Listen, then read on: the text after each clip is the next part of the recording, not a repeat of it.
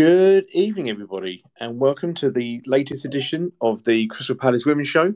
Brought to you, as always, by Eagle Eye Views, myself, Mike, and my co host, Phil. And uh, we are, of course, the number one Crystal Palace Women's podcast out there. Uh, so it's good to have you with us. Uh, Phil, first of all, can you hear me? I can, Mike. How are you? I'm not bad, thank you. Yourself? Yeah, I'm good. Do you know, I just um, I was just having a look at last week's um, numbers on the just on Twitter. Is over 500 listens. You know, with Nathaniel, amazing. Oh wow! For the last time we spoke about it, it was uh, in the hundred, like 180 or something like that. Um, so that, that's I mean that's fantastic, and uh, hopefully, you know, it done, done what it's designed to do, which is to spread the word. Um, you know, just we're just going to hope some of the right people have listened to it. Yeah, um, and we yeah. see some changes going forward. So, but no, that's great. Obviously, a pod and everything, that's fantastic. And I know uh, I've seen our numbers on our subscription numbers uh, are higher. So I don't know whether that came from last week or it was. I don't know if it's just something that I just hadn't noticed on Spotify before. Um, but you know, every little bit of every little bit helps, and hopefully we can keep boosting those over time. Obviously, um, you and I moaning on every week is uh, isn't putting off that many people so far. Absolutely, yeah. I think it was. I think it was three hundred and twenty something when I looked earlier in the week, and then I checked. I checked just now, and it's over five hundred listens just on Twitter. That is, so that's not including Spotify. So, yeah, really, really good numbers, fantastic, and and, and deserved from Nathaniel because didn't he come across well? I mean, he's so eloquent, and also um, he just speaks with so much passion and sense, doesn't he? I mean, great, absolutely amazing uh, interview last week. Oh, absolutely. You know, uh, you know, really good guy. Um, puts himself his point across so well, and and you know what? He's he's so balanced, um, which is something I could never be. I think you know yeah. when when it, when you know he would have every right to have come on and been ang- you know angry, vote really vocal frustration and pure emotion and all with all the work that him and his colleagues have done and, and kind of how it, it's being left and everything and you know and he, he was always looking at it from you know a non-selfish point of view, from a constructive point of view. And as I said in the pod last week, I was sitting there fe- feeling the emotion for him. You know, I was getting me sharpening me pitchforks to go down to Selhurst. And um, he's there going, no, no, don't worry about it. You know, no, I'm fine. you know, so absolutely. And I'll, I'll have a look when I when I get around to uh, putting this onto Spotify tomorrow. I need to race through to do it tomorrow in time for Sunday. Um, I'll have a look to see what numbers Spotify's had listens wise for. I'd be curious to see what that comes up with as well. Yeah, um, yeah, yeah. No, it was great. It was a great pod last week, and thanks again to Nathaniel. Amazing. Absolutely, and obviously we're hoping probably going to be looking at the end of the season now when we've got when we have the time to dedicate to it. But we're obviously hoping to have Lisa Nashveld on, the former Palace Women owner, uh, Palace Women's chairman. Um, we obviously we'd, hope, we'd planned that last year, but we couldn't do it. Um, so we'll hopefully, we'll hopefully get that arranged for the summer as well. Um, and see if we can find some more special guests, you know, see if we can lure some people in over time. Um, but focusing obviously tonight, tonight is the old classic review and preview show. So uh, it's an absolute goal fest tonight as well, a real goal bonanza. Um, obviously, you, are turning up. This is your third appearance with uh, 15 goals to your name already. Um, yeah, you know, I'm, uh, I'm, on, I'm, on 18, I'm, on, 18, goals off of two subs appearances. so well, I'll explain that in a minute for those who have not got a clue what I'm talking about. Uh, it's something that uh, we're, we're, making light heart of, uh, which we should do really. Uh, but the problem is for us over the season, it's been such a long string of things off the pitch wise that you just think, oh my god. But I, I've I've seen the funny side of it today, and I think it's I do find it funny. So uh, there might be references for it throughout the night, but I'll explain what I'm talking about in a minute. Um, but obviously, I say this is the uh, review and preview, so we'll be looking back on last weekend's uh, two-one victory over Sheffield United, um, and then we will be looking ahead to Sunday's game as table toppers Bristol City come to Hayes Lane. So it's our uh, third game at Hayes Lane in a row. Um, I have invited both Shahan and DM from Bristol City Vixencast to come on. I know they're both quite busy, and I've had to do this all last minute because of work. So we didn't know until yesterday that we'll be on tonight. So um, they've both said if they can pop in, they will, um, and if they can't, obviously um, they can't. So uh, just facts, that, I suppose. Uh, but hopefully, we might be able to hear from them later on and get a little bit of a view. I'm sure they'll be buzzing, um, given how things are going for them at the moment.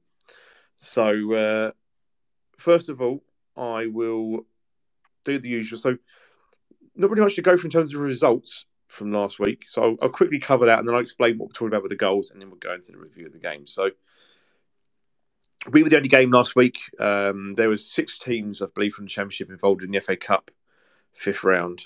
So we were not one of them, and Sheffield United were not one of them.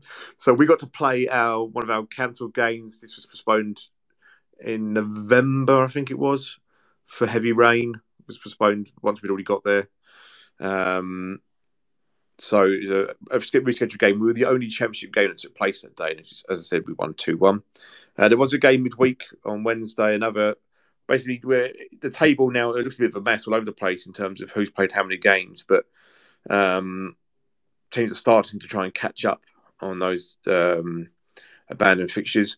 And so Bristol City played midweek away to Lewes and won one 0 through Shania Hayles. So what I said at the table, that's put them, they're now three points clear at the top of the table, having now played the same amount of games as London City. So that was their game in hand over the Lionesses.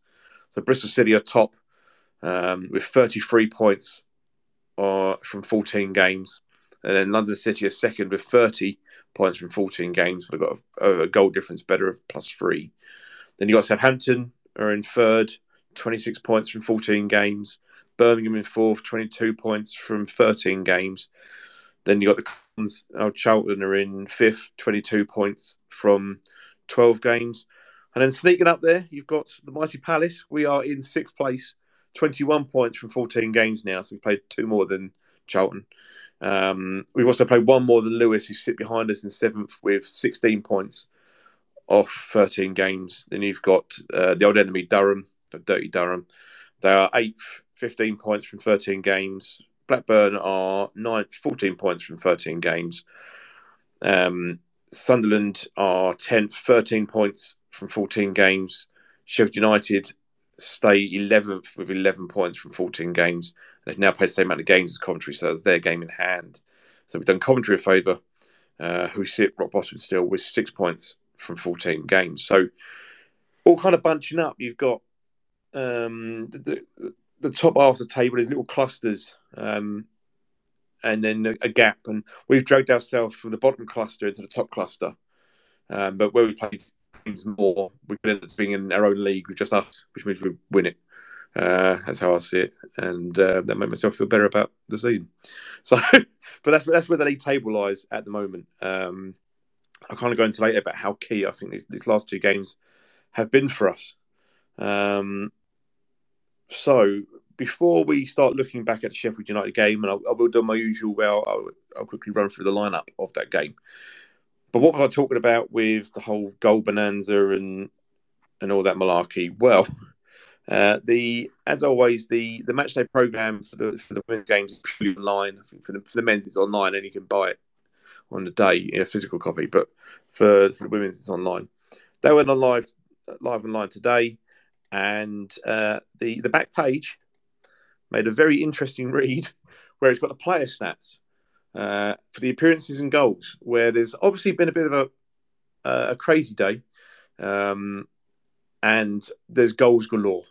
And you can't even say my, my first thought. I think a few others have had it as well. Was that um, it was perhaps they just swapped the uh, that put the columns the wrong way around but that's definitely not the case. To give you an example, um, so Paige Bailey-Gayle has played 15 games apparently and scored 17 goals. Um, Sean has got 15 goals in three games, pretty pretty good return. Um, then some of my favourites. I mean, Hope Smith, our third choice keeper, who's out on loan, she's got 10 goals in eight appearances. That's not bad for a goalkeeper. Uh, but the classics, you start going down. I, I, did message Leigh Nicol earlier with this one. She's got 14 goals in three games. I, would say to her, she kept that quiet. Um, but then I highlighted these next two and said that she needs to up her game for next season. And these next two, absolute crackers. So um, you've got Ellie Noble, who's now he's now out with an ACL injury, I believe, for the rest of the season. She's got 17 goals in zero appearances, but don't you know? Just to be top, just to show off. Before before Kirsty Barton left us for Lewes, she managed to get 18 goals in zero appearances. So uh, you can see why Lewes snapped her up so quickly. So that has been uh, that is the, that is our program for this week. So uh, yeah, I, I, I, should have added it up really uh, properly, but I did a quick run through. So we're over 100 goals this season. Um, so um, it's hard to see how we've managed to be stuck down in, in sixth place. Really, we should have signed up the league by now. But there you go. So that is where it's come from, and I'm sure, being me, I will make joke references to it throughout the night. Uh, but it was you, Phil, your eagle eye, uh, as it were, that noticed that slight little error. Yeah, it's, it's weird, wasn't it? Because I think I, I, noticed something last week. I, I, can't remember what it was. It was something. I think it had somebody. I think it might have been um, Holly Olding that had only scored, hadn't scored a goal or one goal or something, but she's obviously got two or whatever, isn't she now? But um, and I think it was a mistake last week with her, and um, and I just went to have a look, and I couldn't quite believe it. it's just like, what on earth has gone on, you know? And um, it was just like, yeah, I, I, don't know what happened there because um, whoever was sort of, I mean, I mean, normally I think when you're but you know when you when you've got a template and you've got the same program template every week for home games and it's only last it's not like there's been a big gap or anything where something you know something might have been lo- i mean i would imagine the template for the program's the same and you just change all the bits and pieces and you know the sponsors page are the same and there's a cinch page there that's the same and I, I, I would have imagined that you just go in and uh, alter from last week to this week, you just add on all the appearances by one, and if someone scored, add another goal. But to actually change every single person's record appearances and goals, I don't know what on earth happened. It's just crazy, and uh, yeah, and it was something that I couldn't really miss in the end because when I was just looking at it, I thought that's not right, and it and it yeah, and it was uh, it was pretty remarkable, and, and we should be top of the league. I mean, we have scored so many goals, I can't believe oh, well, it, and uh, yeah, how are we not uh, top of the league? ironically, because you're right. Yeah, you mentioned. Uh, I think it was the, the, the review of the game or something like that had said that it was Holly's first goal for us, but it wasn't because you messaged me and obviously with my little stats, uh, it was her second because oh, yeah. she scored. She scored in the FA Cup against Watford yeah. for us. So, but yeah, no. Ironically, some of the, a couple of players um, have had goals deducted from them. Um, so yeah, it's been it's been cruel to a couple of people uh, and very kind to others. So um, I hope you know I'm, I'm I've got to say now. Obviously, normally I'd be hoping that Fran would be in goal on on Sunday, but now I'm hoping Hope is because she's already got ten goals this season. So uh, you know, if she wants to chip in with a couple more goals from in goal, please please start hope, hoping. Um, you know, so uh, and you know, I mean, we don't have to worry about Ellie's injury because she's got 17 from zero appearances. So, so yeah, no, so it was. It's given us a laugh. Yeah, it's yeah. given us a laugh, and actually, you know, that's not a bad thing, is it? So, you know, these things happen, I suppose. But um, it was, uh, I, I think, it was because it was such a dramatic change around of all the numbers. I just it wasn't like one or two were wrong. It was like everything has just gone crazy. I think it's uh, you know it makes it even better, doesn't it? And um, gave us a bit of a laugh. So that's that's good. That's good. I'm sure they'll get it right for the next game. But um, but yeah, it was uh, when I saw it, I just thought, oh my god, this is crazy. And uh, yeah.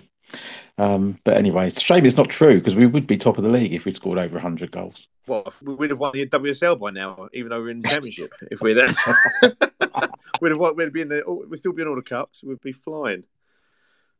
But uh, no, it, it, it, did it did make me chuckle. Um, so yeah, so you have you do have to laugh.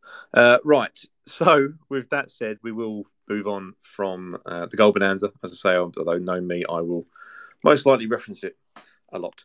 Uh, so, uh, with that said, uh, just to take you back to last week. So, say we Sheffield United came to town.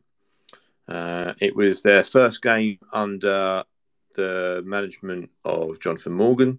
Uh, we will leave talking about him there. Um, so there's the possibility of the new manager bounce. They'd won their previous game as well.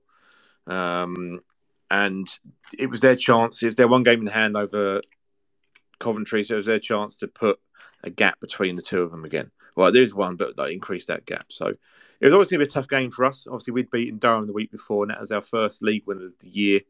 Um, and it'd been a great performance against Durham. So we we went into that game with um, kind of a, a, a, different, more buoyant viewpoint on it. Um, a bit more expectation, I suppose, and you know, and, a, a positive mindset about it. So we went into it, and it was for once again, it was pretty much an unchanged side, which is what we've been looking for, which is what we've we've needed this season. So Fran, as always, in goal. Um, then you had the back two again of Amy Everett and Lizzie Waldie, and then we played that kind of the, this that formation still where you then in front of them was the line of three with Fields in the middle of the line of three, um, right and Polly Doran on the left. Then you had Holly Olding and Coral Haines in the actual midfield. Coral was the captain, and then up front, um, Paige was on the bench. She'd only, I mean, she didn't ride back in the country from internationals having been in Australia until Friday morning. So it was. We did mention briefly on Friday whether we, you know, last week whether uh, we wondered if she would play or not. So, um, unsurprisingly, she was on the bench. Um, I know she suffered quite a bit of jet lag from that. Um, so Molly Sharpe came in in her place on one side with Annabel Blanchard on the other, and Rianna Dean uh, with another start up top.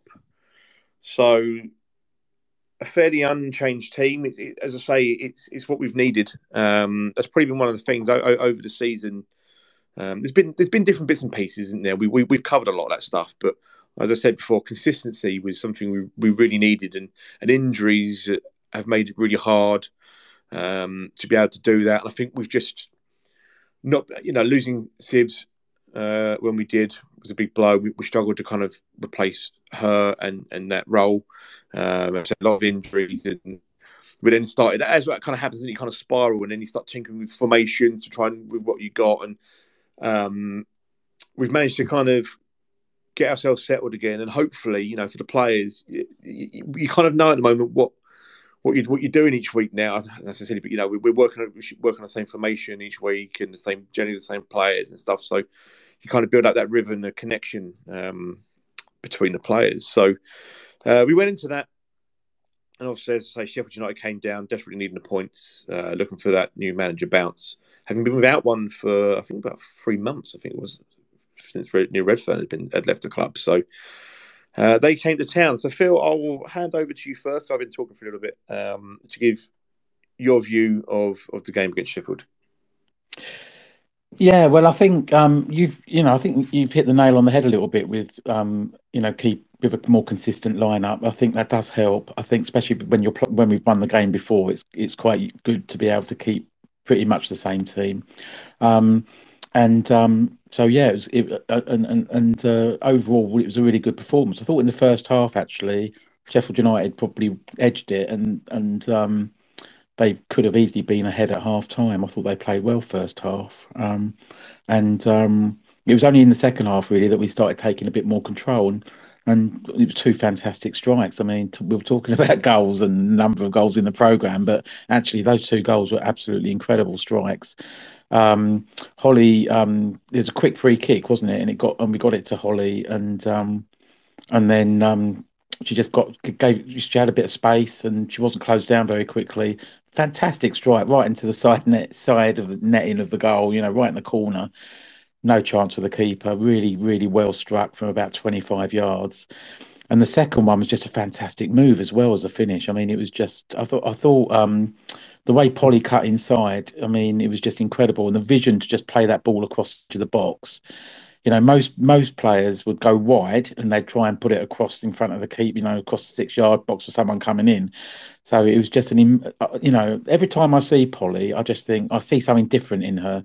You know, as, uh, there's always there's always something. I think, gosh, I, you know, that was amazing. She, the strength, she's very strong. She's quicker than she looks. Um, she's direct when she goes forward, and she can beat players, and she's a good she's good defensively. But, but her vision there, I mean, it was incredible because she cut she sort of cut inside rather than go wide, and then she just put this ball on a plate. I mean, I say on a plate, it still needed a lot of work doing to it, but when that ball came across, Cole just hit it perfectly in the, into the top corner. Two fantastic strikes.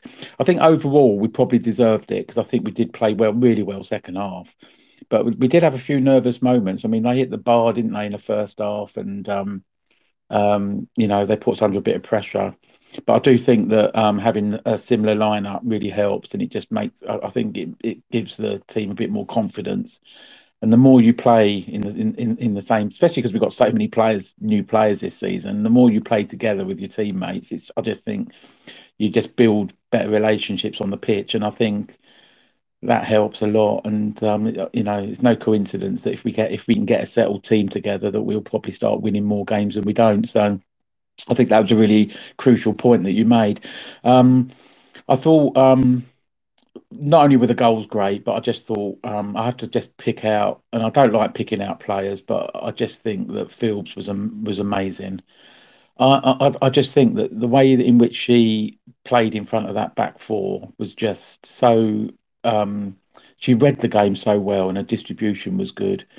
Um, and I just think she helped out that defence so much. I just thought she had an incredible game. I think that's the best. I mean, she's had some really good games for us, and I think that was even the best that I've seen her play. That's how high the quality was. So I thought Anna Filbey was amazing. I thought it was a really strong performance in the second half from the team. Two fantastic goals.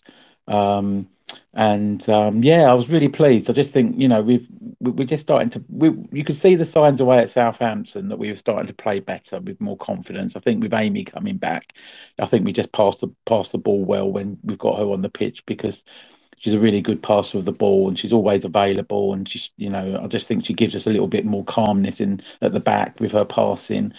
Um, she doesn't seem to get ruffled by anything. So I think having Amy back for the last couple of games has really helped.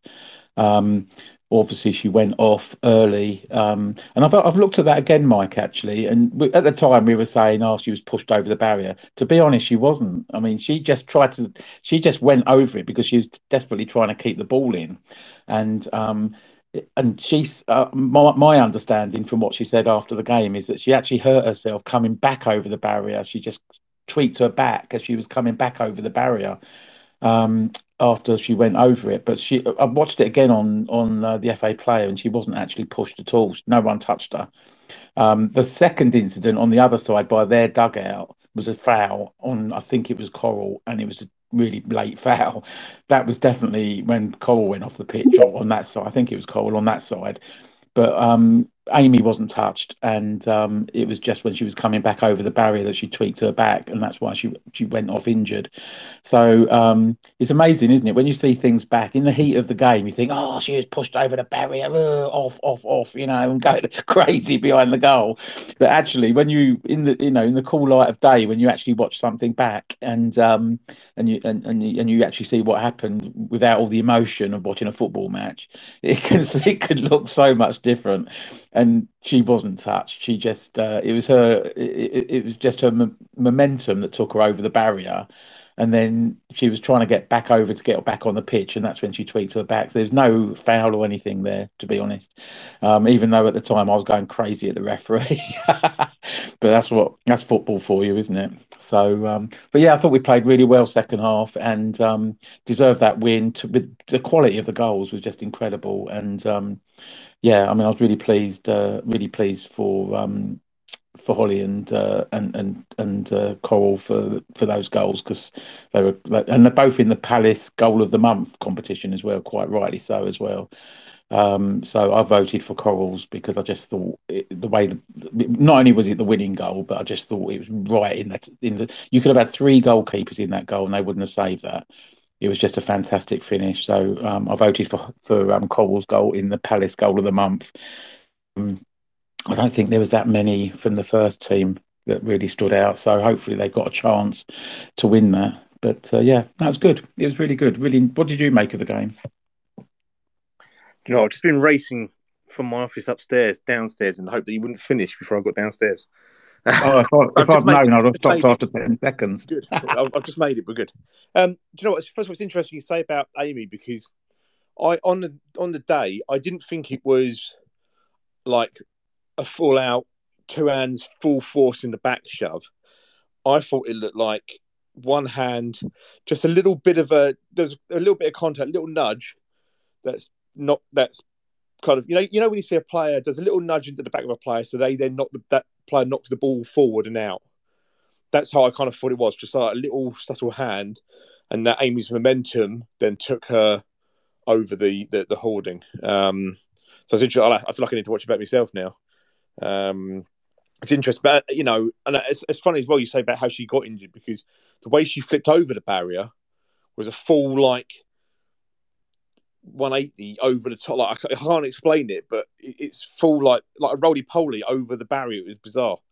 Um, so it's I'm surprised that it's climbing back over that that she's injured herself because you know you would have thought naturally that it would have happened uh, the way she's got sent the first time. But but when I said to you before, no, we've done these and where you've been at away games and I've watched it on a player, um, and I do, when you look back on it without the emotional eyes, you do see differences. Things that on a match day when you're in the moment and you that you um, you know you, you do get carried away with you. You know you see this and you're absolutely adamant, and then you look back in it and you think, oh, actually, you know. So that does happen. It does happen a lot, and that's where obviously you know um, we did get to get the referee a bit of stick, but at North we get that, that that the officials on Sunday were not great across the, the game. Um, but generally, the game, do you know what? It was, I suppose, after the Durham match, I I, I was expecting a lot. That's not, not a lot, that's, that's not true, but like, obviously, we had a really good performance against Durham. And then playing Sheffield, I knew they were going to come and be a decent team because they, they'd been they'd been picking up results without the manager, and obviously with a new manager coming in, and he'd had two weeks to um, with the international break to work on things, and it was a huge game for them because it was their game in hand over Coventry, and that you know I, I, expected them to come down and cause us problems. We'd also never beaten them in this league, so we had that as well. Um, so I, I, knew it wasn't going to be an easy game, but at the same time, you know, as, as it stands, we, we you look at the teams when you're playing the teams below us, and you're thinking, right, well, this is where we've got to get our points, and obviously after the Durham performance, which even though it was one 0 as we said, reviewing that game, it had been probably our best um, forward display since Blackburn.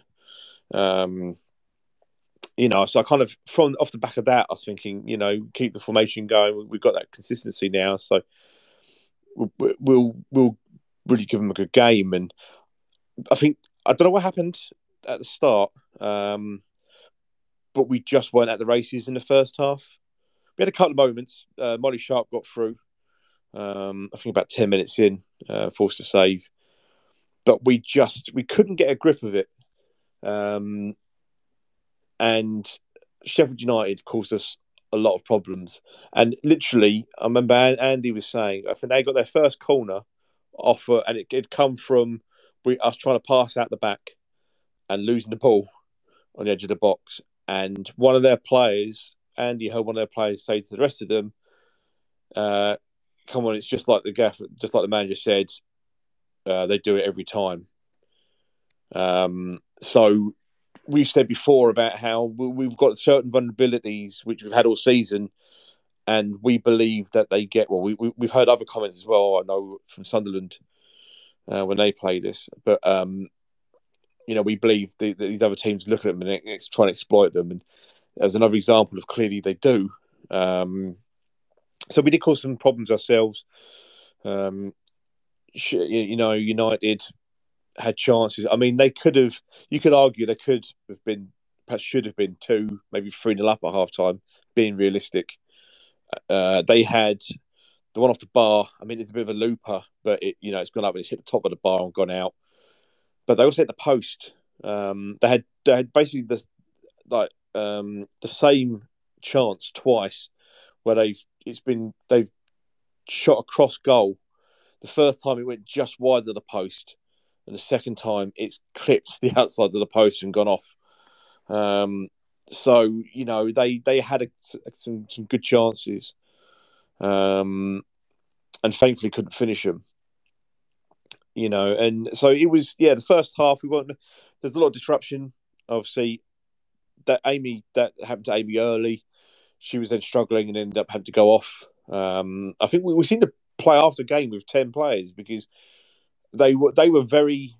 I thought they were very very Durham like, but you know, rough, um, heavy in the tackle, uh, a lot, you know, fouling, um, and I mean, there was injuries. I mean, they one of their players picked up an injury and ended up having to go off. Um, and the way they were playing probably caused by one of the, them making a tackle. You know, it was the amount of injury time there was in the two halves.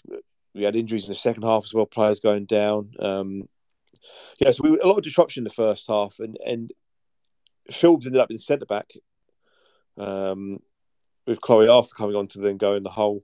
And yeah, we just it took us a little bit of while to settle, and then um, you know getting to half time at nil nil. Because that's the thing is, I think in uh, in other games, um, unfortunately, where some of the games have been, you know, when you play Bristol, when you play London City, you know, you're against attacking players who are just, you know, they know how to finish. They're far more lethal. They put you into the sword, and um, in those kind of games, we would have been, you know, several goals down by that point. But um, we weren't, and it was key. And we came out second half, and, and we kicked on a gear really. And you know, Sheffield United had still still caused a problem, um, but we were a, a, much more settled side in the second half.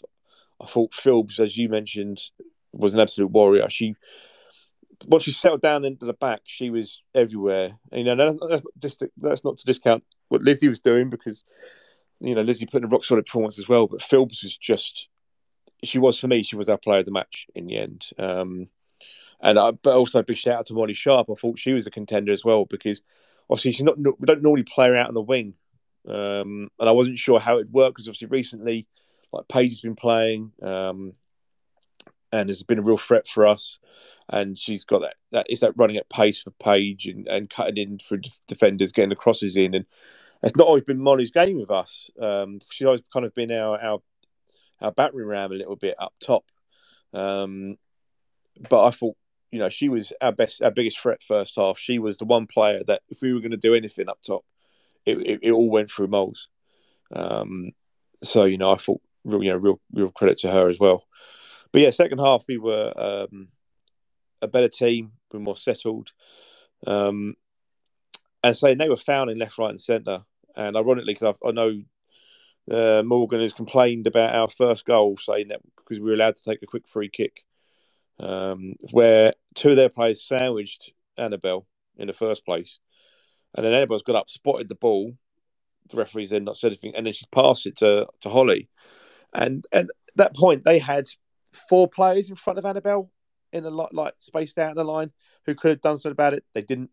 It's gone to Holly, and she's taken a few touches forward, and she's hit it from outside the box you know, and had defenders in front of her and a keeper, and she's rifled it in, and and you know, absolutely. I remember she'd, she'd had a shot a couple of minutes previous from distance, and it just was like a comfortable floater into the keeper's hands. And I remember thinking at the time, and then everyone else afterwards had said they thought the same thing. When she's about to hit it, or don't hit this, don't do it. And then the next thing I know, it's in the in the corner of the net, and we're all going nuts. You know, so it goes to show what we know. But um, you know, superb goal, and it was her second for us, and and both of them have been been screamers. Um, so she doesn't. I, I was going to start getting a she scores when she wants chant going for Holly, but we kept diverting onto other things. So we have to try and have to try and push that for this Sunday.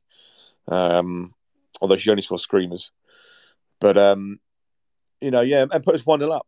Um, and in all fairness, I thought you know the Sheffield United came in a bit. They hadn't really done that much, and time's ticking down. And then they had a a flurry where we, we got put under pressure and we were struggling to clear it. I, I felt we were starting to tire. Uh, we hadn't really, other than the forced one, we hadn't made any changes. Um, I thought we were starting to get tired um, because the thing is, we can't like for, for several weeks now. We we haven't really got the numbers, so we, we can't fill a bench, and even the players on the bench, not all of them at times have been even fit and available to come on. So we've played a lot of football um, and yeah, no, I thought we just I thought we were just tiring a bit in the game. They'd made several changes, and we just hadn't. Uh, and they had the, the flurry, and then it's come out, and um, I can't remember her name, their player who's who's wellied it. I mean, it's a great strike. I thought I think it's gone in, hit the hit the bar, bounce down, and come out again. And we carry on playing, and we get to the heart. But they a load of Sheffield United, Sheffield United celebrate, uh, and then we get to the halfway line, and then the referee gives a goal. You know, and I, am still adamant. For me, I, I don't think you can give that goal.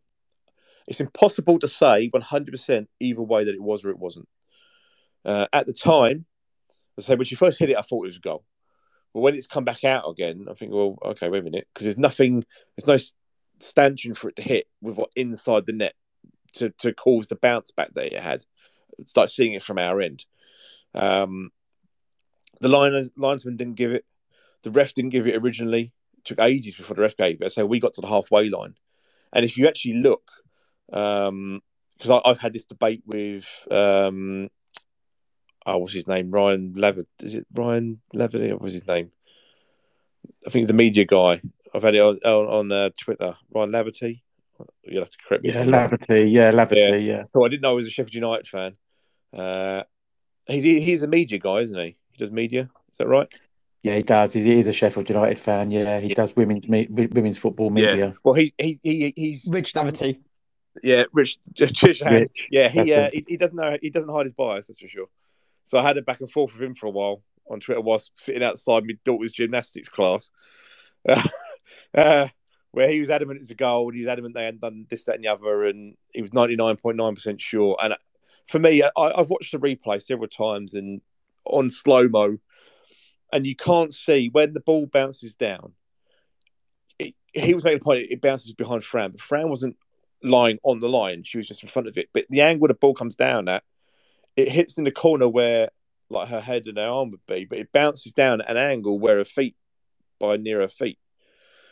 You can't see that it's 100% over the line. You can't see that it's not quite gone over the line. But what you can see is it, as it bounces down, it's come back out again. And the, the way it's hit, the angle of it, for it to have gone fully over the line and come back out the way it did, the spin on it would have to be phenomenal. And even then, I still feel that the what because of the amount of spin, having badly played tennis in my time and trying to put spin on the serves and stuff, the angle that the way it would have bounced back out again didn't tally to the way the angle it bounced off of that bar. So I don't think that spin was on it. So for me, I, there was no way. There's no way in hell. I say the linesman didn't give it. The referee didn't give it at first. And when you look at the fact of the Sheffield United player closest to it didn't celebrate they went to try and make a tackle to win the ball back in the box. I, I don't think it's a goal. Uh, and I don't think there's anyway enough for on the date have given it.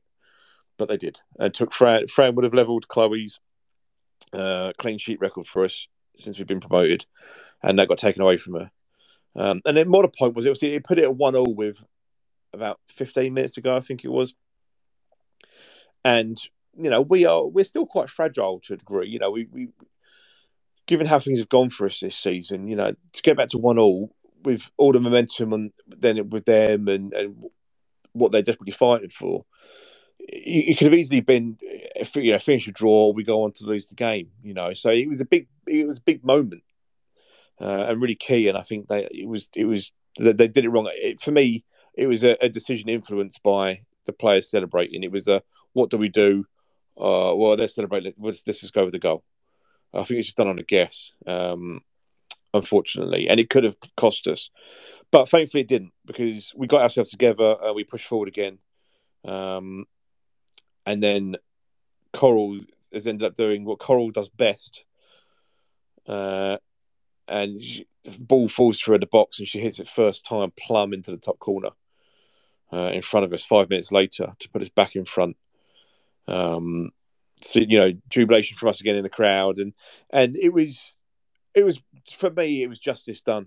Uh, not only because I say the goal for me their goal shouldn't have counted, but I just feel the way that they played. There's a good they're a good team. There's a, you know the, the way they played, I thought didn't look like a team that's second bottom. Uh, I know we're not the yardstick, but you know they didn't look like a team that's second bottom, and you can see that if they keep doing what they're doing, they you know they will be more of a problem for Coventry than I think Coventry probably would have thought a couple of weeks ago with the 4,000 additions that they've made to their team. Um, but you know, so there's there's a lot there that I think they, they can kick on, and obviously we're gonna we go back up there again. We could play them again in two weeks' time. That's gonna be a hell of a you know that'd be a very very tough game for us, um, and you can easily see the result going the other way. but the way that they played at times, it was very,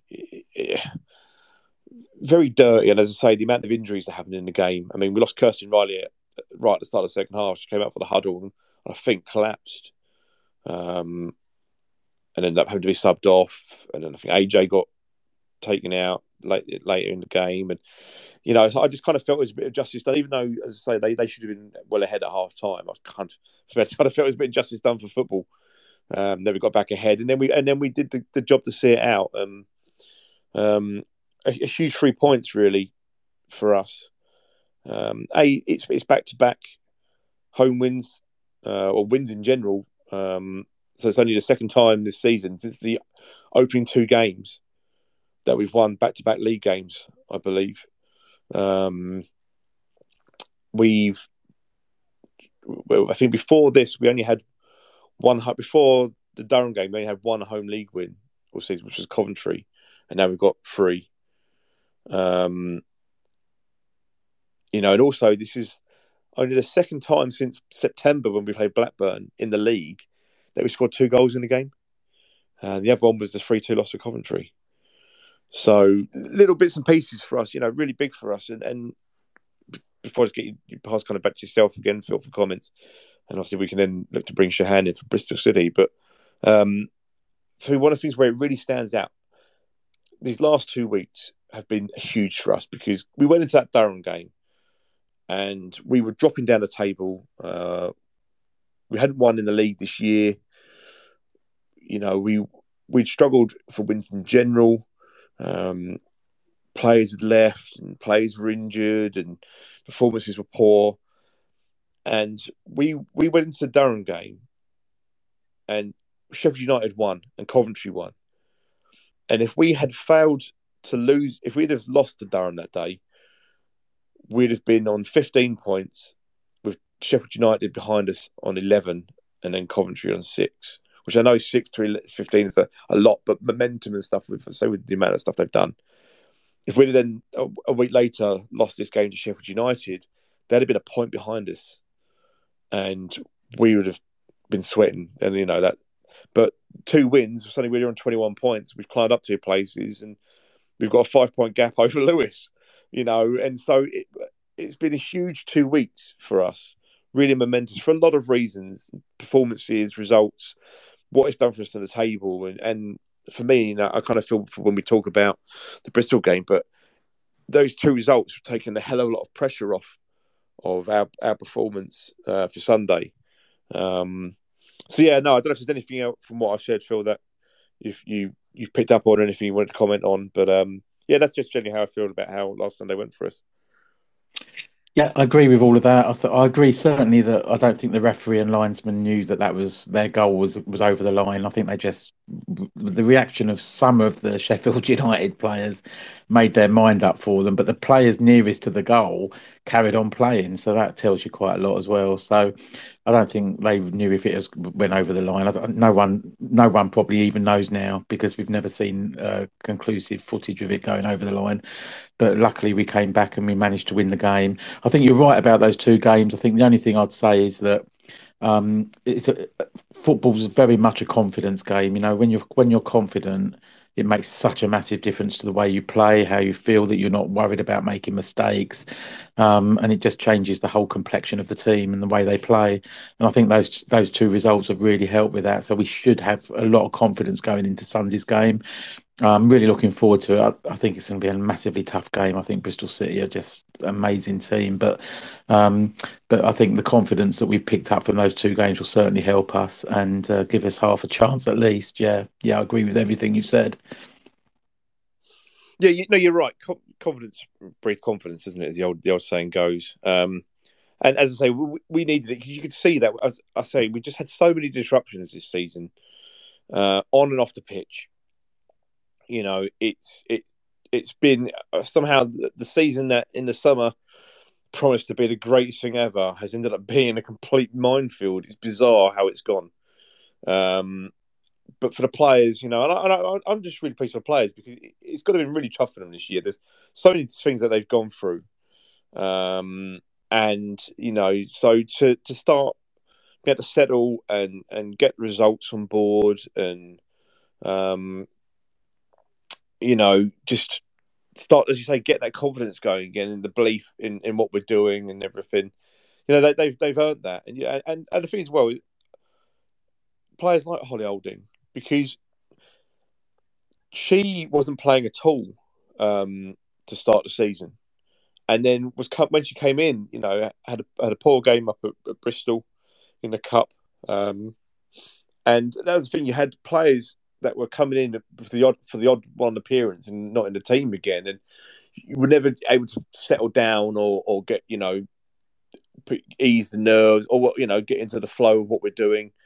Um, and kind of Holly went through that, but this year she's um, now getting regular games, and we're seeing her improve game on game. And as I say, she, you know, she's got keeps pulling out the old worldie out of her pocket, um, and you know she deserves a, mention for that because, as I say, you know, it's it's not easy because there are so. I think if we all sat down and picked generally throughout the season, picked our starting eleven, you know, there's majority of the players would be the same picked by all of us. Um, so that to do that, there's people are going to miss out, and then it's it's not easy when you see it in the men's game, don't you? You see it in like the League Cup, you know, and a big team goes out because they fielded their their second string on other players to give them some game time. But what we never really take into account is the fact of well, those players haven't played a competitive senior game for you know five, six, seven, eight weeks, and then you put a whole load of them into a lineup in one go. Funny enough, it it, ain't, it hasn't worked because they've not built up momentum. They're not built up confidence. They're not the linkage that you get with playing together regularly. Like like we've been seeing, we've had Amy and, and Lizzie have been our two centre backs. Obviously, Philbs had to drop back there on, on Sunday in the end, but right, this is our centre back bearing. So you build from that. You start from that. They start to build a working connection together. You know, and going forward, but when you're not playing games, you can't do that. So it's been tough for Holly.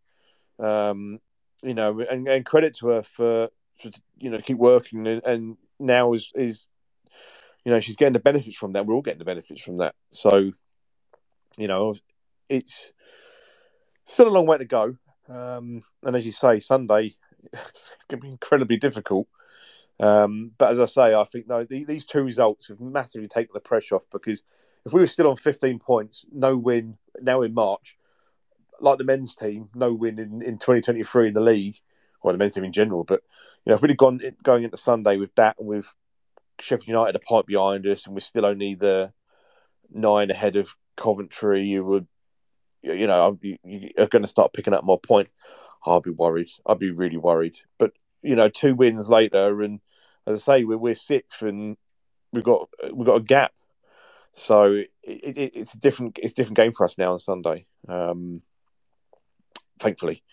So uh, right. I mean, before is there anything else you want to mention, Phil? Before I move move us on and uh, bring in Shahan, is kindly able to come in. Um, no, just to say that I absolutely agree with you about Holly Olding. I think um, uh, I, I, I, didn't see this coming with her. She's been incredible for the last few games. I saw at Southampton how much ground she covered, and I, I was I was amazed because she never stopped running and she must be super fit because she gets up and down that pitch for 90 minutes brilliantly. So, um, absolutely, really good shout by you, Mike. I think she deserves that. I think she's been incredible and uh, deserves her place in the team without a doubt. I think she's been really good the last few games. Um, but yeah, I agree with that, with everything else as well. I think, yeah, spot on as always. Thanks. The only thing that's let her down is she's only got the two goals still, whereas Kirsty Barton's got 18 in no appearances. So, uh, yeah, you, know, you, had to, you, had to, bring that up again. Yeah, yeah, of course. I, I don't. I don't. Shahan about it now. yeah. right. So obviously that was that. That was Sheffield United. Um, this Sunday we bring we welcome table toppers. Uh, Shahan, I'm sure, will be delighted to hear the phrase. Bristol City uh, come down to Hayes Lane. Uh, their win midweek, as I mentioned earlier, has put them three points clear now at the top of the table. Um, so, Shahan, first of all, can you can you hear us? Hi, good evening, Mike. Good evening, Phil. Good evening, everyone else. Yes, I can hear you. Excellent, excellent. Good evening, man. Thank you for coming on. I know, obviously, you're quite busy and everything, and it's all last minute, so I appreciate you having the time to pop in and chat with us. Yeah, no worries. And for yeah, for your listeners who don't know who I am, um, I'm a board member of the Bristol City Sports Club and Trust, uh, representing City women fans, and I'm also I also do a lot of the social media on the Bristol City Vixencast podcast. Excellent. I'd like to think by now uh, you're, you're uh, coming a regular for us. I think you've got your hat trick ball now. So, um, so uh, yeah, hopefully people will, will recognise, and and it's always great. I think I think you uh, yourself and Jen were the first contact I had with fans from another team when you you guys approached me last season. So um, after the opening game, so uh, it's always good to have you on, and hopefully, obviously, we get into. To, I've met DM um, last year, the Lionesses Northern Ireland game, but uh, hope hopefully she'll be getting to meet yourself on Sunday for the first time as well. So um, it's always nice to kind of, you know, meet the person you've been talking to for ages. I mean, um, we haven't met, met before when you've come to the HBC. Oh, not HBC, been, sorry. I haven't, I haven't, been there. Have you not? So it's harsh. No, it's harsh. You're going to be talking about Phil.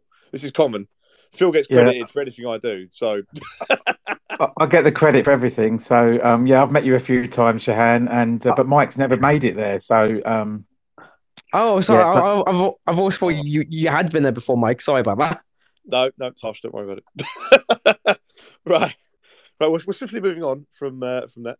Um, obviously, ahead of a season that Bristol were having uh, this year, compounded by say you won you won midweek, you game in hand over London City to put yourselves top of the table. So, and I saw Shania Hayles, who's scored the goal. He's been a hell of a signing for you this year. So obviously, silly question, but from a Bristol point, how how are you finding this season? Yeah, uh, yeah, good good question, Mike. Yeah, I I, I think we we've learned from from the experience of being in the championship last season, and we've managed to keep most of the squad from last season. Obviously, build on from that with a few new additions, such as, as you say, uh, Shania Hayles, and, I think um, a few other key signings include Emily Syme, who's just been fantastic in the meal in, in midfield, forming a partnership with Aimee Palmer, and more recently uh, Rachel Furness, uh, who left Liverpool to join us and potentially win the championship again with another club. Um, and also the fact that we finally beat London City Lionesses a few weeks ago in a delayed game.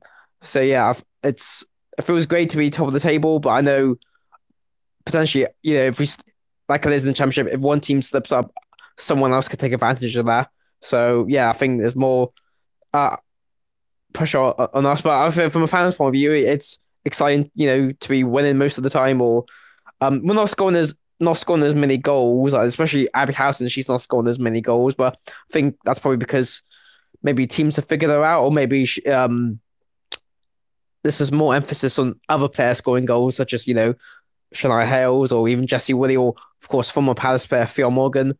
Um, yeah, I mean, yeah, it's great in the league. Um, obviously we ha- we got annihilated by Man City twice already this season in the Conti Cup and the FA Cup, but at least that experience is out of the way now. Uh, we don't have to worry about that. Just yeah, just focus on this on the league and yeah. This Sunday will be, will be my first ever trip to Hayes Lane. Um, yeah, DM and their partner partner are going to be there, and myself and and a few others from Bristol uh, are going to be driving up on the Sunday. Myself and a few others, it'll be our first time there, Hayes Lane. I'm going to meet DM and Nat there because I think they're already in, staying with DM's family and then going to head down on Sunday.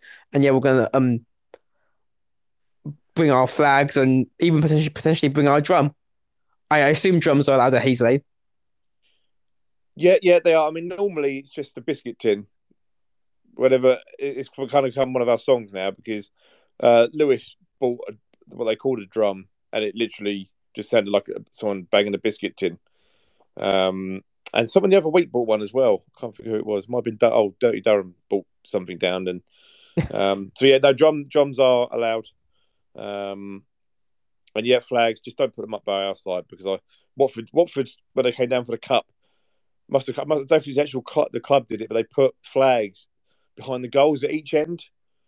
So I pulled them back over the railing and tied them up on our side so they, they couldn't see them on our side because that's that's that's where our flags go. So yeah, of course. I mean, I, I mean, I'm trying to figure out where to, where our flags are going to go because you reckon offline you recommended to us, Mike. You know, away fans go in the cricket club terrace, which I think is the stand behind the dugouts. Yeah. and I think DM and Nat when they were there last year, I think they were in a different stand, but they didn't quite remember where they were because they just turned up on the day and just stood wherever really. Um, yeah, like I say, it'll be our first time with Hayes Lane. Look forward to, um, hopefully from from um, unlike the last game or the last game back in August 2021, hopefully it won't be as lively. you know, you know, conceding the penalty after like 20 seconds or something. Oh no, I hope I hope it is like that game because we scored four goals in that day. but uh, but uh, no, I mean the uh, in terms of your flags, that terrace behind the goal, it's got the the, the, the railings type things that you should be able to hang your, your flags off of. Um, because yes, otherwise now it's st- the the other end's a proper stand now. So because um... I didn't notice on the stand where all your flags are and you guys collate in the corner, that I swear like on the other side there's like a barricade and there's like no flags there. I don't know if that's a spot for away flags or not, or is it just been barricaded off for no reason? Uh, no, we've I don't know what that that barricade. That's right at the end because we we've now got so yeah. many flags that we take up pretty much the entire stand.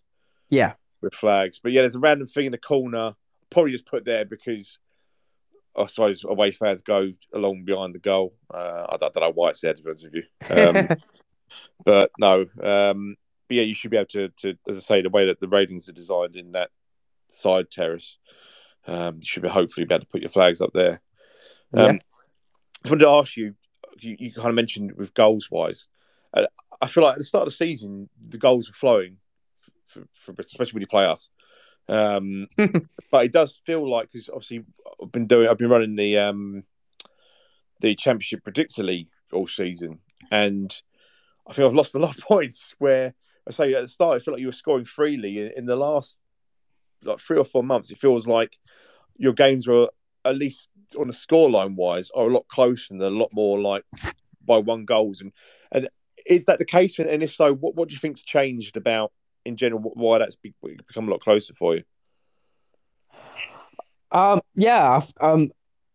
I'm not quite fully sure to be honest, but um, I know for a fact that you know, I think London City Lionesses um might have you know when they were level one point of us have like a bigger goal difference because they have much of more of a goal threat. But I think I said earlier, like maybe people figured out, uh, oh, opposition defenses figured out the likes of Abi Harrison, for example, or um, maybe it's just yeah, finish in the final third. But yeah, I'm sometimes I do worry, like you know, we when we're not winning or clearly winning by like a goal or two, but it's more it's more recently, especially in the game against Lewes, which is only a one 0 and could have potentially been more had it not been for Sophie Whitehouse in goal. Of course, used to left Bristol City to join Lewes in the summer. Um, yeah, I mean, I, I mean, of course, going back to the previous game uh, back in August 2021, of course, we scored three goals and still ended up losing. But yeah, I'm I'm not quite sure what's going to happen this Sunday. I mean, I'm I'm hoping for a win, obviously. Uh, I'd probably say like a 2 0 win with uh realistically. But yeah, I, I, I'm not quite sure. I mean, we do have we do have like the goals, but they, they come sporadically. Or these, I mean, I, I think we only had one nil nil this season, and that was the game away at Blackburn, which I was at earlier in February. But yeah, Shania Hale, she's now the top goal scorer in the league. Um, I mean, she's definitely top goal, goal scorer for the club, yeah, but it's great to see that start already, and I hope she can keep it up and potentially win the Golden Boot. And actually, I had a question for you guys. Um, I don't know if you are aware, but um, we've one of our loan players for the second half of the season is Gracie Pierce from Tottenham, who used to be on loan with yourselves. Um, I was going to ask you, you and your listeners, like from a Palace point of view, like, do you have any memories of her, or like, or particularly moments that you remember from when she wore Palace colours? Yeah, you know, we we, we mentioned her a little while ago on the pod. I think after she she joined you, because uh, we we were quite surprised that you you'd signed her. And then I remember I think Phil was there for like one of her first games, and she'd uh, gone straight into the team. Um, and we were surprised because we we signed her a couple of seasons ago. Uh, it was her and Grace Garrard both joined from the Arsenal youth team, the Arsenal academy. Um, and Garrard played like I think two subs appearances. She's at Watford now. Um, Gracie Pearce joined for the, the rest of the season, uh, straight into the team, and then in the summer signed for Spurs, and then came back to us on loan for the, all the last season. And I mean, she played all the time, but see, we we, we all I know um, Phil, you know, if correct me if I'm if I'm wrong, but we, we never really got felt like she, we thought there's no way she's going to play for Spurs.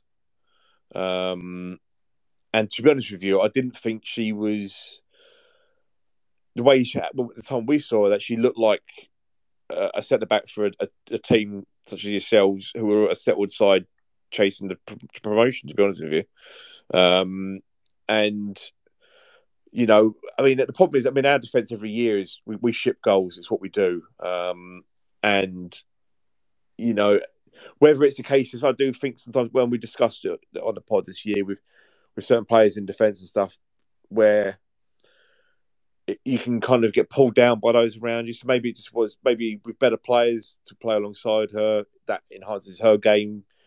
I don't know, um, but we we were quite surprised. Phil, I don't know if you anything different to that um, about Gracie.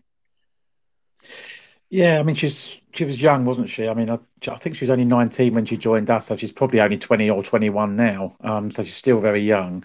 Um, we played her in a couple of positions. She played. I remember watching her at right back once. I think it might have even been a game at Selhurst Park when we played someone, and and she it might have been Sunderland last season when she played at right back, and I just thought she was just looked really uncomfortable there. And we still played her there for quite a few games actually, and I just didn't think that was her strongest position. Um, and then she played when she played in the middle, she looked a bit more solid. Um, but um, I, I, was the reason I was so surprised that she joined Bristol City was because Bristol City don't concede many goals. I mean, your goals conceded is the lowest in the league anyway um, Shahan, and, and and also I'm really impressed with your defence. So, I mean, obviously, you know, you haven't they haven't had much to do against Palace in the four 0 and the three 0 and the four 0 last year. I mean, I've I've, I've literally been I think the last two times I've been to um, the High Performance Centre in Bristol, I think we've lost 8 0 on aggregate. and so, we usually concede in the first minute. So um, it, it's, a, it's a long old trip, knowing that you're probably going to get hammered, I must admit. But um, I've, I've always been really impressed with your defence, even though they've not had that much to do against us. Um, when we have threatened, um, you know, obviously Fran Bentley's a fantastic goalkeeper, but in front of her, there's some really good players. I'm really always been impressed with Leah Cataldo. I think she's a fantastic footballer, really, really good. Um, really great young players Bristol City have got. I mean, really good for the future. Such a young team, you know, um, and um, and I, I, I so I, I just thought mm, that's odd because you don't probably need Gracie. Um, and from my ex- memories of her at Palace, I think definitely been um, my views been swayed by the fact that she was out of position, I think, as well, but playing at right back um, for a couple of games, and I don't think that helped her. But I didn't think she was be- any better than any of the players that you've got. So I, I was thinking maybe she'd just be there for cover, but she has actually been starting, and she scored against Manchester City, didn't she, the other night? So um, so yeah, it's all um, it's all very um, it's very it's very surprising to me, really. But I mean, Shahan, how has how how has she played when you've seen her? Has she has she fitted in really well and she played well? I did see her against um, uh, London City, and she had a good game in that game. I have to say, she played really well um, in the three one win against London City. But generally, are you are you are you impressed with her?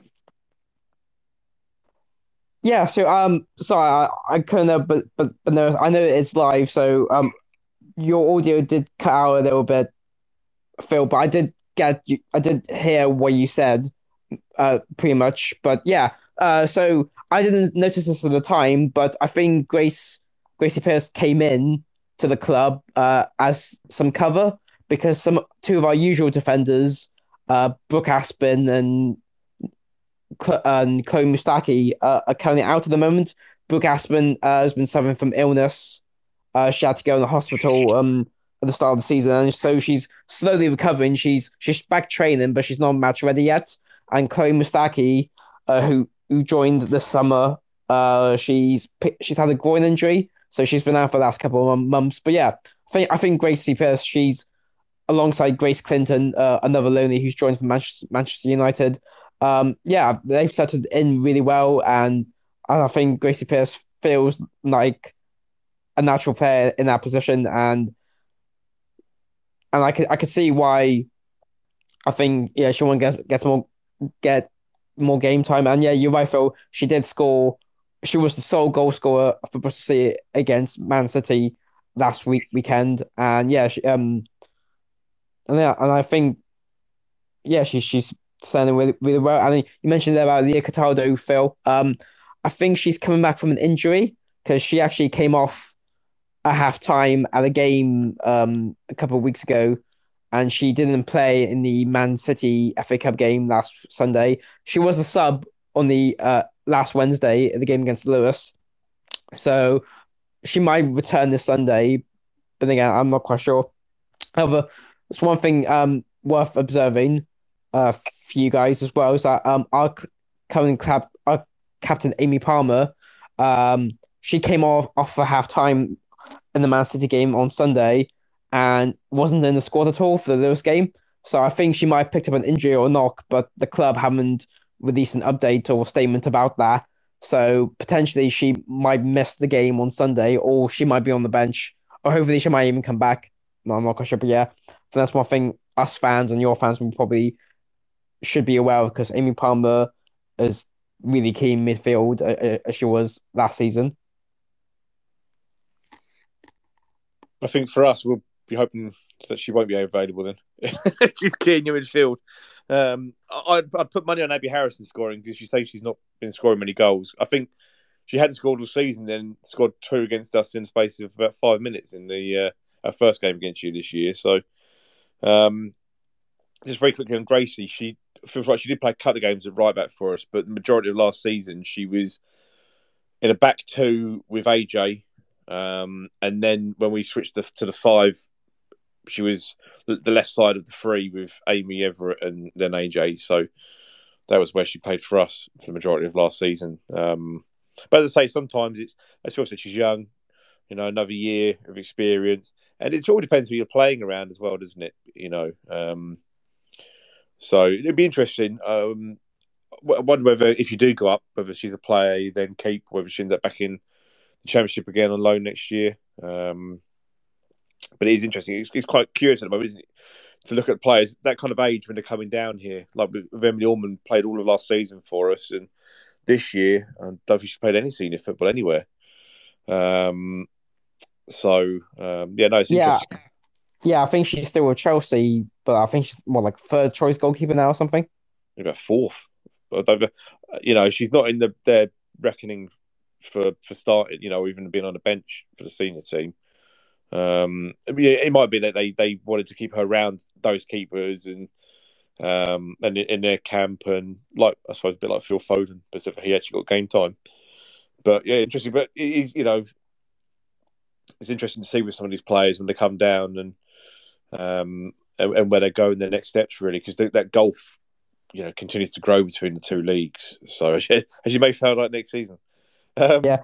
So I, I, don't know if that was intentional. You mentioning Phil Foden or not, because he scored twice against uh, in the game in the FA Cup game between Bristol City and Manchester City men a few nights ago. Which how was that? I, it wasn't actually. Do you know what the last I knew was it was one 0 I hadn't seen the full time, and all I knew was you probably would stick to the back tee for Man City this season. well, the women's team definitely. I think for the men, for the men's team, it was the first time facing them in five years. So, um, yeah, I think I think that game was was a good result. Three 0 It was a good good performance, but yeah, I digress. Um, yeah. yeah. Well, bringing it back, I mean, if it helps, obviously you mentioned about the goal difference with yourself in London City. I think, I think we are the reason that they've got a free goal better goal difference than you after they beat us five 0 uh, about a month ago, uh, and there's every chance that we'll probably level that up for you this weekend. Um, so you won't be behind the goal difference anymore uh, if you sit true to form. Uh, so we might, we might do you a favour there.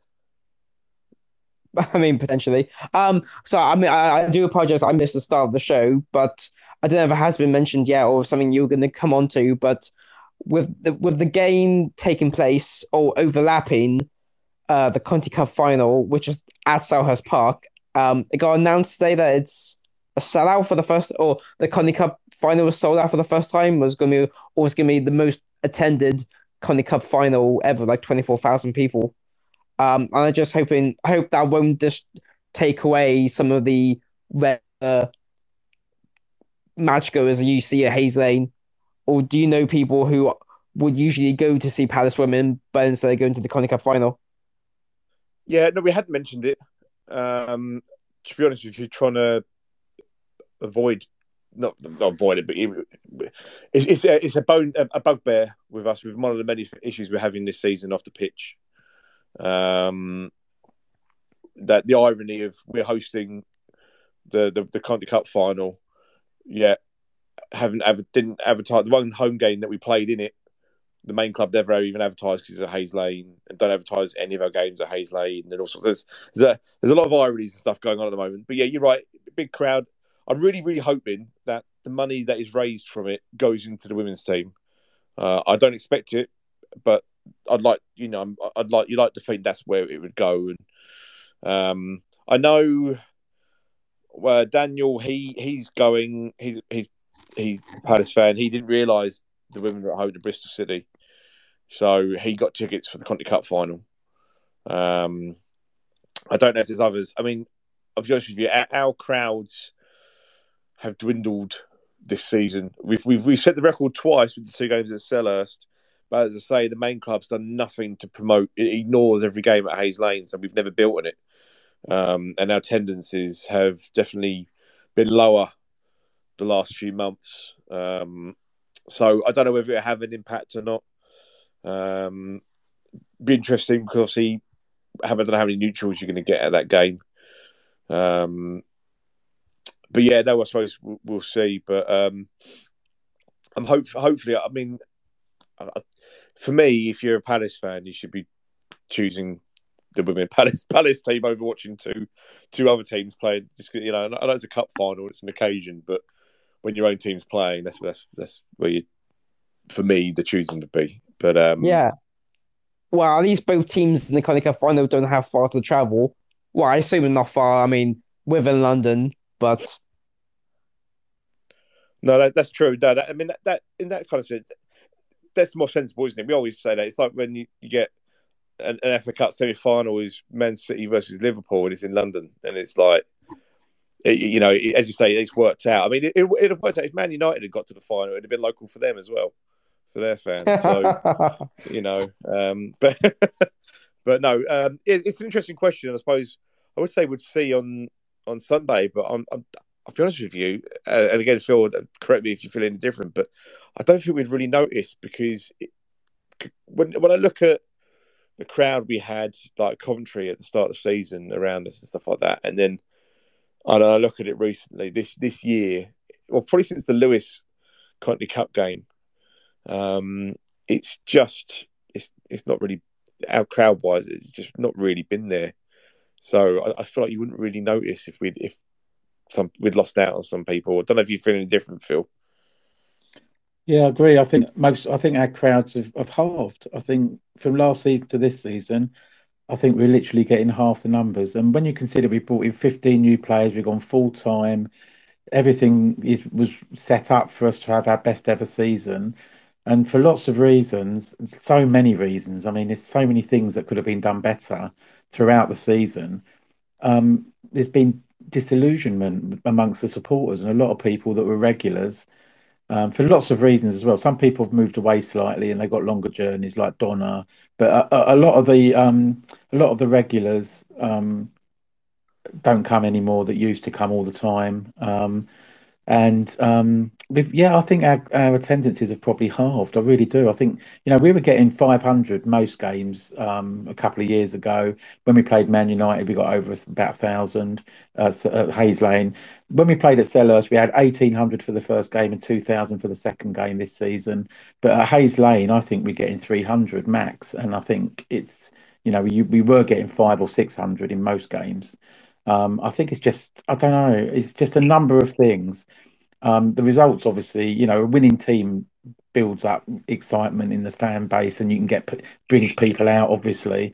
But there's just been so many, so many issues this season, so many things behind going on behind the scenes, and loads of poor, quite a few poor performances and um, changing kickoff times at the last minute doesn't help. You know, once people get out of the habit of going, you know, we, we had people that were due to, to come to the game when it was at two o'clock last week.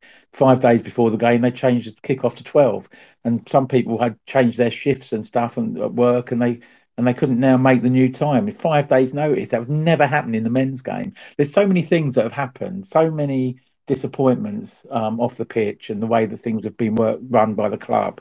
Um, it's definitely made an impact, and I think yeah, we, we're I think we're getting 300 max now, whereas we were getting five to 600 every home game. I think before, um, certainly a couple of years ago. So it's just really disappointing, and I think it's, there's a lot of learning from this season that the club need to to, to build. You know, for next season, need, need to change the way they've managed this. But it's a shame. I, I don't think there'd be much of a difference between the crowd that we would have got if there was was or isn't um, a, a, cup final at Selhurst.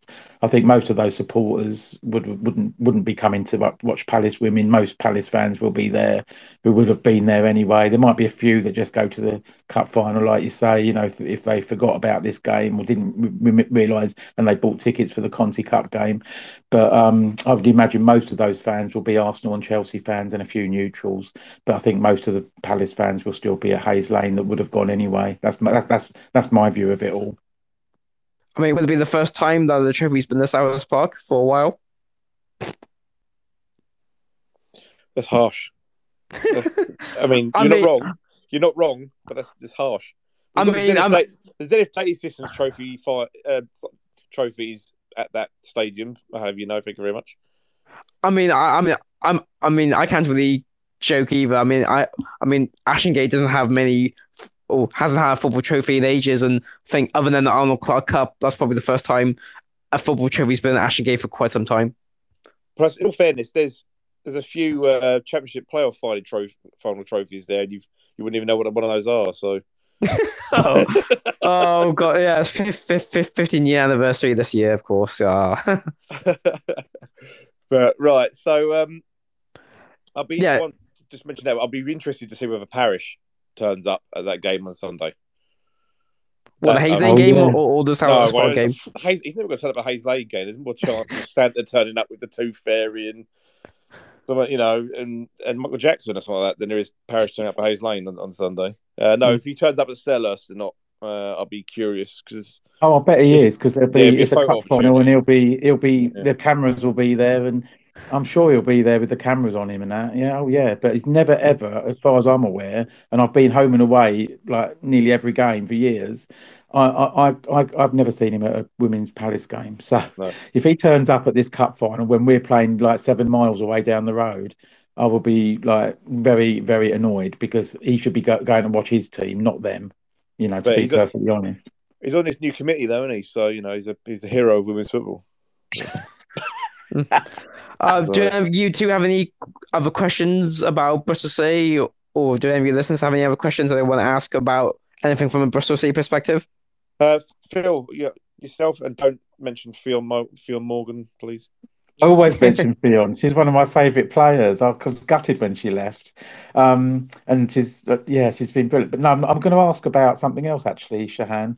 Um, just out of interest, and um, and I have looked and I haven't seen anything, and I know they had half and half scarves against Man City that you were annoyed about. But do Bristol City in their merchandise have any specific women's merchandise, like a scarf that actually says Bristol City Women on it and things like that? Is there anything at all? Um, I think I know why you're asking, Phil, because I think I might have seen a tweet or similar to you, you had posted. Um, actually, I don't think I have seen a scarf or the, an official scarf that does say Bristol City Women. I think it just says Bristol City or BCFC. Um, I think you might have seen a photo of me wearing a Bristol City WFC shirt, which um, I got arranged to be made by the one team in Bristol fanzine uh, back when I used to write for them. Um, yeah, so they've done some Bristol City women t-shirts in all the colours of all the home, away, and third kits. But yeah, there's there's no um. I think there there there, is Bristol women merchandise, but that's usually the kits. But of course, this year, um, for the first time in quite a few years, all the men's and women's kits have the same shirt sponsor. Because uh, for the last few years, up until this season, Bristol men shirts had a betting company or gambling company on, on the front, and for the women, they just use Yeo Valley, which is like a yacht company or something. But no, I haven't seen any. I haven't seen anything like hats or scarves saying Bristol City or Bristol City women. They, they do say Bristol City, but again, they can be. I think it just can be assumed that they can can be worn on both the men's and women's games. Oh, thanks, Shahan. So you know, before the kits were the same this season, when they were two different sponsors, could you actually buy the women's kit and the men's kit in the in the club shop? Yes, you could. You, you could buy them um separate. Yeah, yeah. You, you you could buy the men's kit and all the women's kit. Uh, but it was this year, uh, partly down to some of the work I did in, involving the club or asking them as part of my duties within the Bristol City Sports Club and Trust.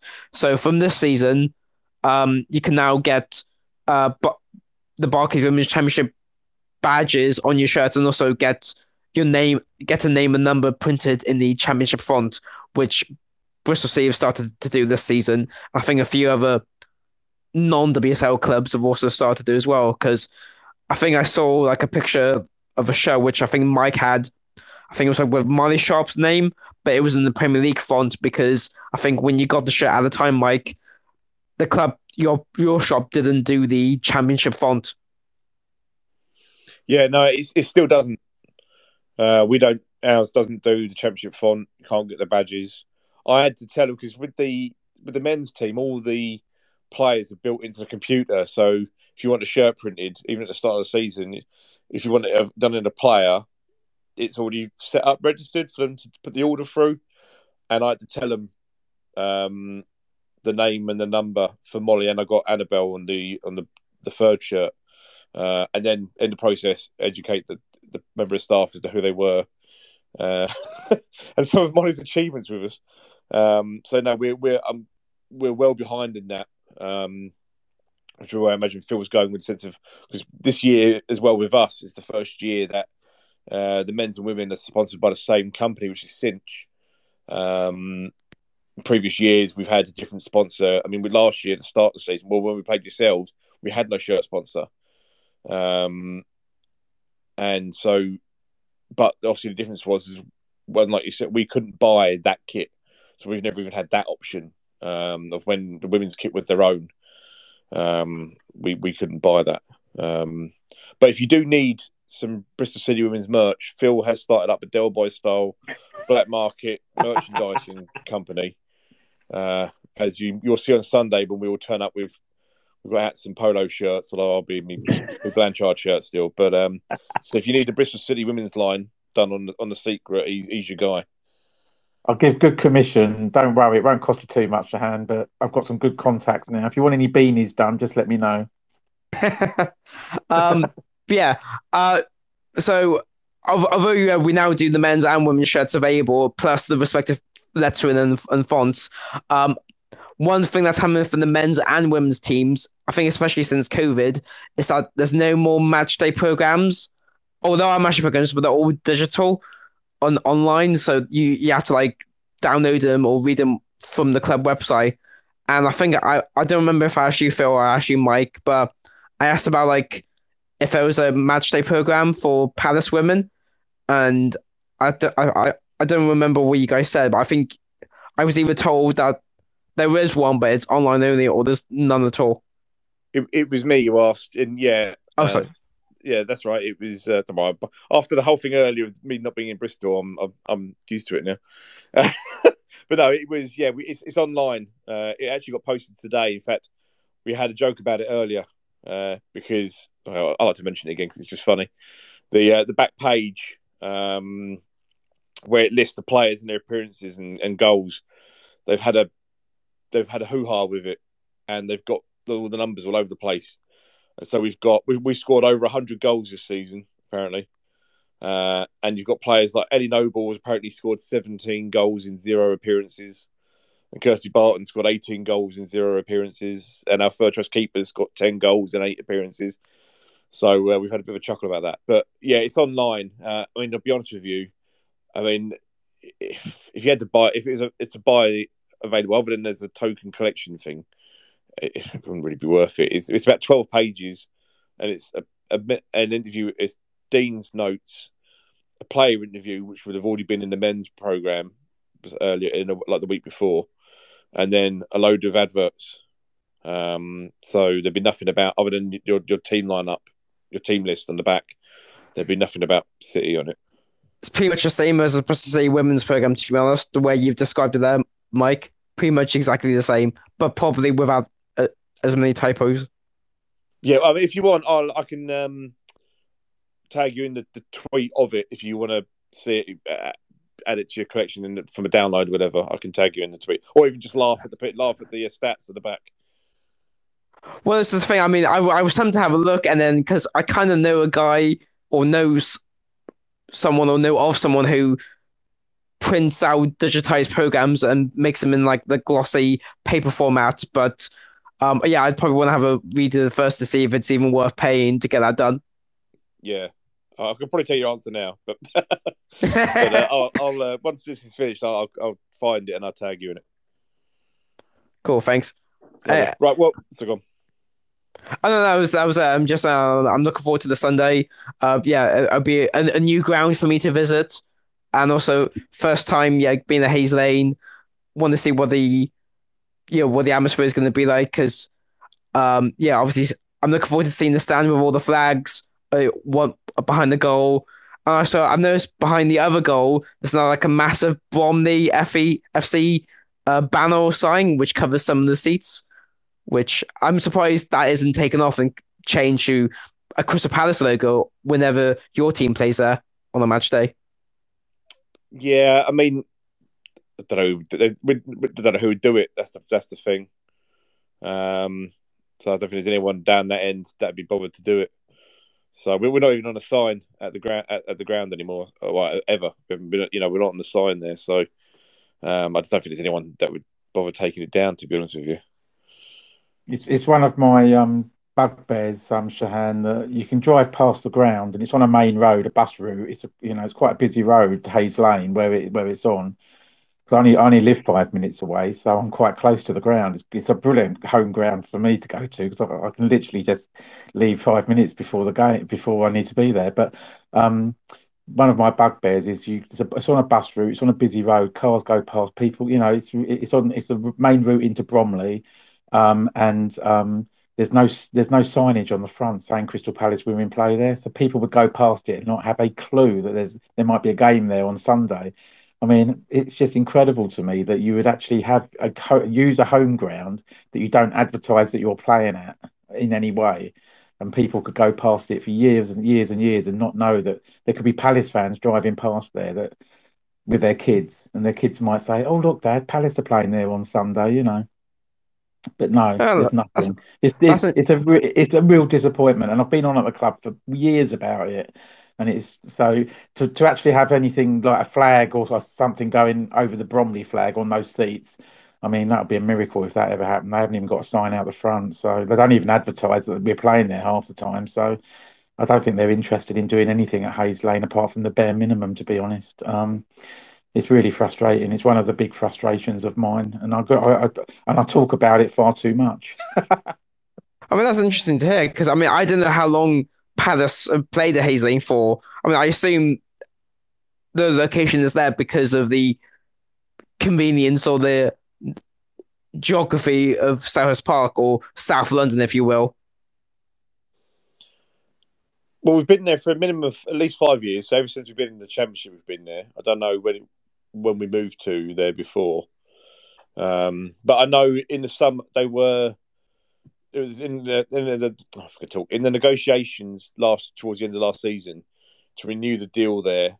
Uh, signage being uh, was part of the negotiations, and then they were told in the summer, uh, "Don't play at Hayes Lane," and then so we pulled out of the deal, um, and then asked where should we play then, and we're told I'll play at Selhurst.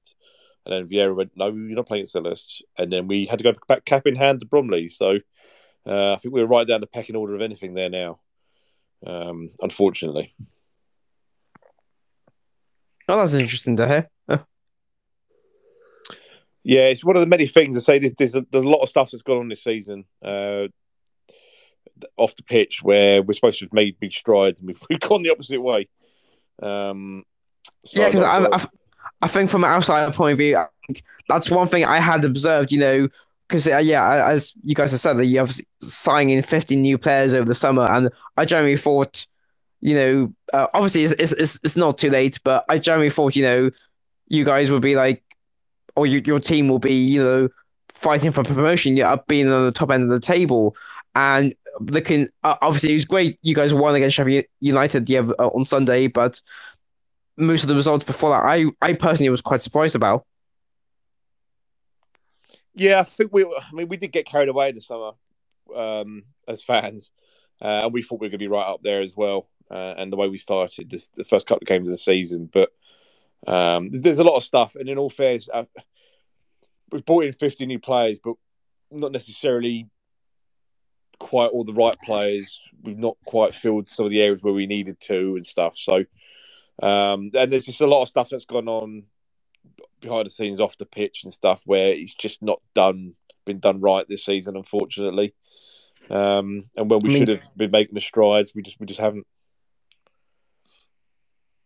Uh, I mean, uh, okay, that's fine. Thanks for letting me know. But I think one last thing I will say is that I am looking forward to seeing, or once again, you know, some of like what me and DM and now we we call the vixens in disguise. So we say we use that term for pretty much any player that used to play for Bristol City or Bristol Academy, but now plays for you know another team.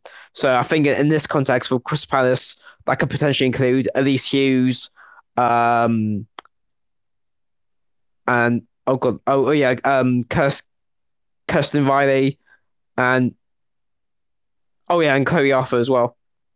I think that well, that's the first three I can think of. Well, you you should see Chloe Arthur and Hughesy up close because they'll be on the bench. Um, because Rianna, Rianna Dean has been has started the last three games, I think, and Kirsten Reilly uh, plays at our unorthodox right back role that we have. So, um, oh. Oh, that's interesting. Um, based in that position, but yeah, I I don't remember if I mentioned before on a previous episode or I might mention it to Phil in person, but yeah, Kirsten Reilly, she joined um a few years ago and then she left. Or, or it wasn't announced that she left. It, it just it was there's just an announcement by that she joined Rangers or Rangers announced that she joined. And I'm like, oh, didn't realize she left Bristol City. So I'll be if I do ever if I do speak to her I'll be in- intrigued to find out if she can say what happened there. You know, why she was only at the club for a few months. But obviously, I, it's good to see she um she is back playing in England and seems to be doing well for. Well, I assume is doing well for Palace in her new position.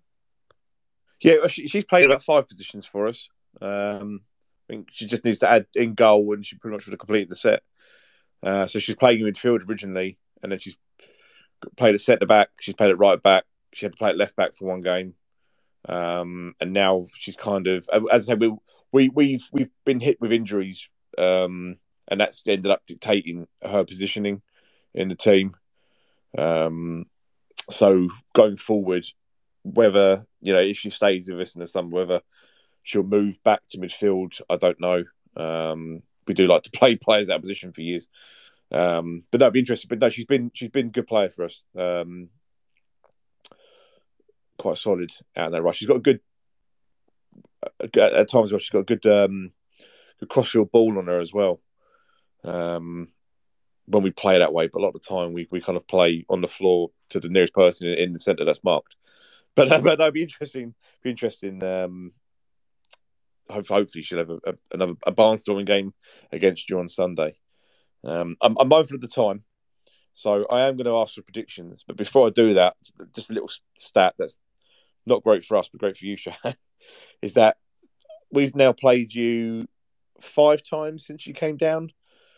Um, and other than the last year in the Conti Cup, which was a nil nil and you beat us on penalties, you've scored a minimum of three goals in every game.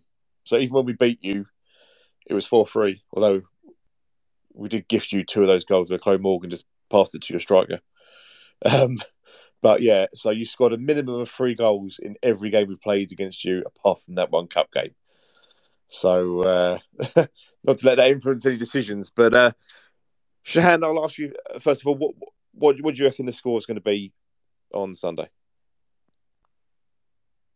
Yeah, well, I think I, I briefly mentioned it, but I think based on what you said, and also what I've said before about like you know not scoring as many goals as we usually do, I'd probably say uh, a two nil two nil win to, uh, to Bristol City. Uh, I guess. um, Phil, how about yourself? Yeah, I'm. Uh, uh, uh I'm going to say the same. It was my prediction in our predictions competition that you run, Mike. Um, um, I, I, just think that Bristol City, they, their attacking threat is always, you know, too too much for us, and we haven't got the pace to deal with it. So, I'm gonna I'm gonna say two 0 as well. Unfortunately for us. Yeah, I mean, I in the predictions league, I had three 0 uh, Go stick to form of, as I say, it's a minimum of three in every game. Um, however, having seen today's stats, uh, I think I'm going to have to probably say you will win 27 3. Uh, and Izzy Sibley, despite being out injured, will probably score nine of them. so, uh, Hope Smith, I'm sure, will chip in with a couple as well. So uh, yeah, so twenty seven three is what I'm gonna have to go for. But uh... well, um, if Hope Smith doesn't get a hat trick, I'll be very disappointed now. Well, she's gonna be slacking off. I mean, Leigh Nicol was in here at the start. I mean, if she doesn't get a couple, you know, she's got to catch up. You know, she's free. She's played three games more than Kirsty and Ellie, and she's three three goals behind Kirsty and two behind Ellie. So she's got a sorry, four behind Kirsty and three behind Ellie. So she's got some catching up to do. Uh, I knew I could get it in one more time planned it all. I thought you would. I thought you would. no, what's your ser- what's your serious prediction then? Oh yeah, twenty seven three. No, it, would be uh, obviously it, would be the three 0 as I went with in the in there, and that, the three 0 Bristol City. I just think, and it's not knocking us because as I say, you know, the last two games, you know, we we, we played really well against Durham and got the win, and then you know we, we ground we, we ground out a win, an ugly win as it was last week. You know, getting a getting um getting us three points, you know, in a in a not a great performance. Um, but the thing is, Bristol City just a different different animal um, for me, and that's the thing is, you know, them obviously when we played London City, there's a couple of teams in this league that are just a different class at the moment, and so. You know, no matter what form we could be, we could have won nine games in a row, but you kind of feel like you know the, the way that the, the team that City have got, and as as Shahan had said, you know, players you've added like Rachel Furness in it as well, and I, I just think they're just a, a, different beast on the day, and and our our record against them is, isn't great. So, um, yeah, free, I'd say the three nil Bristol City. But the only thing I'd say is we we haven't drawn yet this season, and it'd be really interesting because if we can score first, if we can score and do it first, whole different ball game because we still, it's still our, our record still stands this season. If we concede first, we lose, and if we score first, we win. And we've continued that the last two games um, where we scored first in both of them, and we've won both games. So if we can find a way to not concede in the first minute uh, and then score a goal, then who knows? Who knows? Um, but yeah, we shall see. We shall see on Sunday. Um, I know Southampton are desperate for us to win uh, to try and get to get them into the running for promotion. And obviously, London City now uh, they will be praying for it as well. So who knows? And, and we we could still we we we now got a position. You know, we could we were in touch with third, fourth, fifth, and sixth bizarrely. So we are sixth. Uh, so we're really in touch with that. Uh, third, fourth, and fifth. So uh, it'd be interesting. Um, and you know, hopefully we'll be on here next week going, "Wow, I can't believe we won that game, blimey!" And uh, Shahan will be refusing to talk to us. So, but um, and obviously, if it ends twenty-seven-three, then you heard it here first. Just to put it out there. But um, right, Shahan or uh, Phil, unless there's anything else you want to add, I'll, I will wrap things up. Um, just to say to Shahan, look forward to seeing you on Sunday. Um, and thanks very much for joining us. Um, be great to see you again, mate. I'm looking forward to it.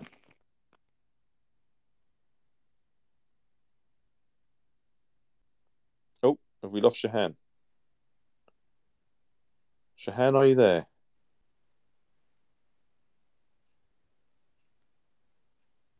Oh, well. It might be that I got cut out, you know, for a few seconds before, and I just wonder if the same's happened to Shahan, and he's trying to speak, but it's it, it's cut out, and you can't take the speaker thing off um, when it happens. So it could be that, but um, I'm sure he's saying, "Yeah, I'm looking forward to seeing you too, Phil." Um, and um, much more than Mike. Uh, I'm sure. I'm sure that's what he would have said if he had the chance. So, yeah, that, that's yeah, that, that's, that sounds about right. I mean, it, it has. I think it's paused a bit here as well. So before it crashes completely, uh, I'll say thank you very much, Shahan, as always, for coming on. Look forward to finally getting to meet you on Sunday. Um, appreciate you coming on and chatting to us. It's always great to to hear from opposition fans um, and give us that bit of insight. So uh, wish you all the best of luck for Sunday, but hope you lose. Uh, thank you to everyone who's listened in to us live tonight, um, to everyone who's listened to the recording on Twitter, and to all of you who are listening on Spotify. As I always point out, we are free to listen to on Spotify, so please subscribe to us. And if you subscribe, then it notifies you when each, every time a pod drops. Um, and there's a whole host of pods on there to listen to. So you can go back through the archives because we actually have archives now, essentially. So uh, please do. So thank you to everybody who's listened to us. Um, hope you've enjoyed it. Uh, this absolute goal fest that it's been. Um, I'd imagine by the time we get to Sunday, we'd have scored another 92 goals to add to our campaign. So uh, I look forward to those. Oh, Shahan, you're back. He's back. He's back. Oh, he's there. Yep. Yeah, sorry, I, I had to like um step away from, from my phone briefly. Um, so was there something I missed? No, it was just just say goodbye, but you just thanking you for being here. So, uh, but oh yeah, yeah, welcome. Phil answered on your behalf.